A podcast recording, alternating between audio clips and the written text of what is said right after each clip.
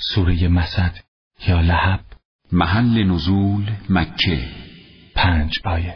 بسم الله الرحمن الرحیم.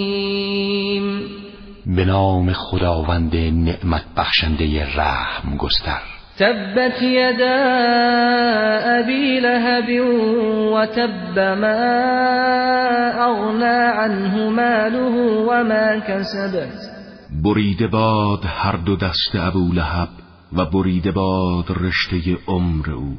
این مال و ثروت را که به دست آورده به حال او سودی نخواهد بخشید و عذاب الهی را از او دفع نخواهد کرد. سيصلى نارا ذات لهب وامرأته حمالة الحطب. زیرا او در آتشی که شعله هایی سرکش دارد خواهد سوخت و نیز همسرش وارد آتش می شود در حالی که کول باری از هیزم دارد. فی جیدها حبل من مسد.